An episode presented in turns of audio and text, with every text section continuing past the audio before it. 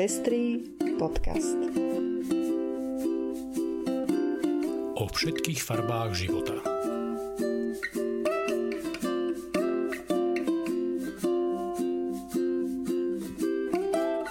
Vítame vás pri 92. vydaní Pestrých správ. Toto sú informácie, ktoré prinášame. Európska komisia zvažuje návrh na uznávanie rodičovstva. Rast svetovej populácie poprvýkrát klesol pod 1% ročne. Na Ukrajine spustili petíciu za manželstvo pre všetkých. V El Salvadore dostala žena trest 50 rokov väzenia za údajnú interrupciu. Európska komisia informovala o žalobe voči Maďarsku pre anti-LGBTI zákony. Veľvyslanectvo Spojených štátov ocenilo obhajcov ľudských práv na Slovensku. Ja som Lucia Plaváková. A ja som Ondrej Prostredník. Ďakujeme, že viacerí nás už podporujete a tešíme sa, že vám záleží na šírení osvety v oblasti ľudských práv a ochrany menšín. Ak sa chcete pridať k našim podporovateľom, nájdite si náš profil na patreon.com. Srdečná vďaka a príjemné počúvanie.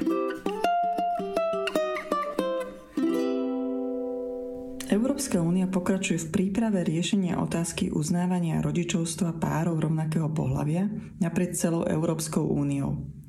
V septembri 2021 vyzval Európsky parlament v rezolúcii o právach LGBT ľudí Európsku komisiu, aby predložila návrh legislatívy, ktorá bude vyžadovať, aby všetky členské štáty Európskej únie uznávali osoby uvedené v rodnom liste, vydanom ktorýmkoľvek členským štátom Európskej únie ako zákonných rodičov dotknutého dieťaťa, bez ohľadu na ich pohlavie či rodinný status. Návrh Európskej komisie o vzájomnom uznávaní rodičovstva sa očakáva už na jeseň. Potrebu prijatia tejto legislatívy aktuálne potvrdil aj Súdny dvor Európskej únie, ktorý zopakoval svoje predchádzajúce rozhodnutia v prípade VMA a stoličná obština Rajom Pančarevo, známy aj ako prípad Bábetka Sáry.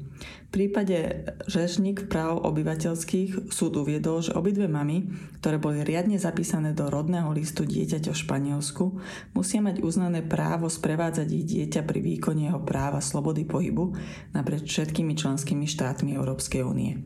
Inými slovami, všetky členské štáty Európskej únie musia za týmto účelom uznať rodičovstvo oboch mám dieťaťa. Rast svetovej populácie sa poprvýkrát od roku 1950 zastavil a klesol pod 1% ročne. Vyplýva to z údajov OSN, ktoré zverejnili pri príležitosti Svetového dňa populácie 11. júla. Aktuálny rast je 0,8% a oproti roku 2019 sa znížil aj priemerný vek dožitia na 71 rokov, čo je o 1,8 roka menej. Hlavnou príčinou je pandémia koronavírusu. Analytici však upozorňujú, že tieto dva údaje ešte nemožno chápať ako obrad doterajšieho trendu rastu svetovej populácie. V súčasnosti na Zemi žije 7,97 miliard ľudí a očakáva sa, že do konca roka 2022 svetová populácia presiahne 8 miliard.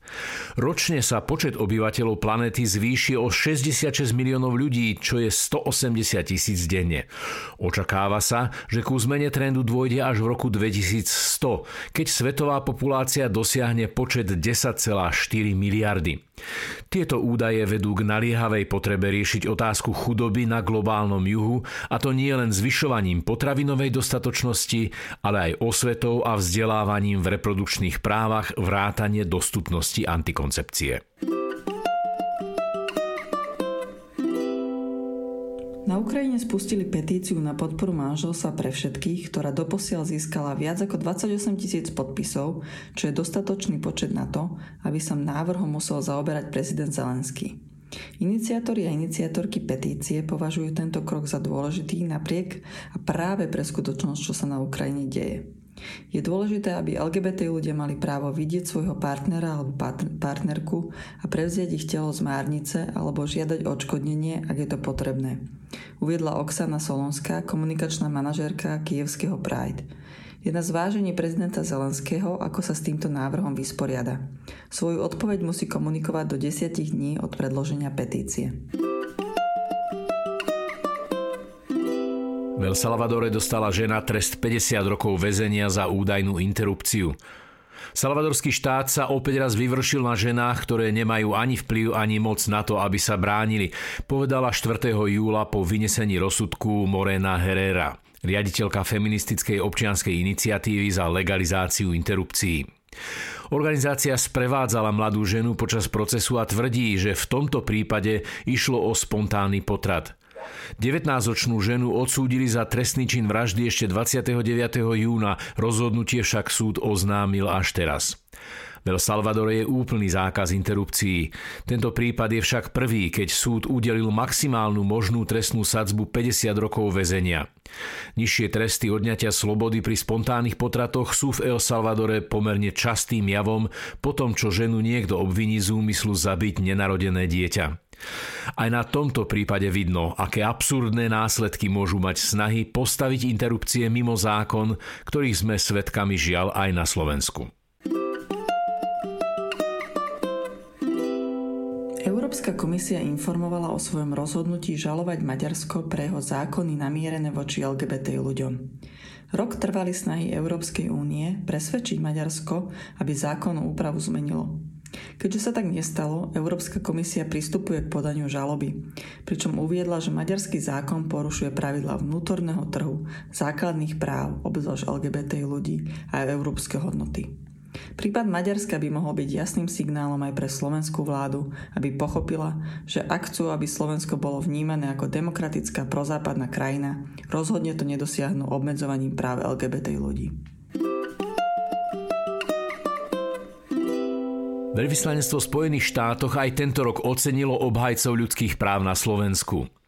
Žijeme v historických časoch, znova a znova sme si pripomínali základný význam ľudských práv a inšpirovali nás neuveriteľné činy odvahy v ľudskosti tých, ktorí sa v takýchto náročných časoch postavili na ich ochranu, povedal Charge d'Affaires Nikolás Namba pri odovzdávaní cien 13. júla. Cenu Woman of Courage získala profesorka Alexandra Bražinová za jej neúnavné úsilie o záchranu životov napriek kritike verejnosti a za jej osobné nasadenie pre blaho verejnosti počas pandémie COVID-19. Profesorka Mária Patakijová, bývalá verejná ochrankyňa práv, si prebrala cenu Human Rights Defender za jej neúnavnú a neochvejnú obhajobu práv tých najzraniteľnejších. Cenu za transparentnosť, ktorú udeluje veľvyslanectvo Spojených štátov na pamiatku Jana Kuciaka a ktorá sa udeluje tým, ktorí najvýznamnejšie prispievajú k odhaľovaniu pravdy a zodpovednosti verejných činiteľov, tento rok udelili Vladimírovi Špánikovi za jeho vytrvalosť v boji za transparentnosť a obetavosť pri budovaní protikorupčnej komunity v slovenských obciach a mestách. Špeciálnu humanitárnu cenu za osobitné uznanie za jedinečné humanitárne úsilie v súvislosti s evakuáciami z Afganistanu v lete minulého roka získala mimovládna organizácia Maréna. Všetkým ocenením blahoželáme a ďakujeme za ich nasadenie za ochranu ľudských práv. Už v sobotu 23.7. nás čaká pochod Dúhový Pride v Bratislave, v rámci ktorého sa odohrá aj bohatý sprievodný program na Viezdoslavovom námestí. Nedelu 24.7. sprievodné podujatia ukončí druhý ročník Dúhového dňa rodín v Novej Cvernovke, ktorý organizuje OZ Dúhové rodiny a ekumenická omša vo veľkom evangelickom kostole v Starom meste. Dúfam, že sa počas týchto podujatí vidíme. Tešíme sa. Ak tento víkend nebudete v Bratislave na Prajde a ste z okolia Banskej Bystrice, tak záhrada Centrum nezávislej kultúry na nasledujúci víkend po pandemickej pauze sa opäť vracia s letnou verziou handmade trhu v záhrade. Uskutoční sa v nedelu 24. júla v priestoroch záhrady Centrum nezávislej kultúry v Banskej Bystrici v tradičnom čase od 10. do 18. hodiny. Podrobnosti nájdete na webe záhrady. A to je už všetko z dnešného vydania Pestrých správ. Do počutia o týždeň.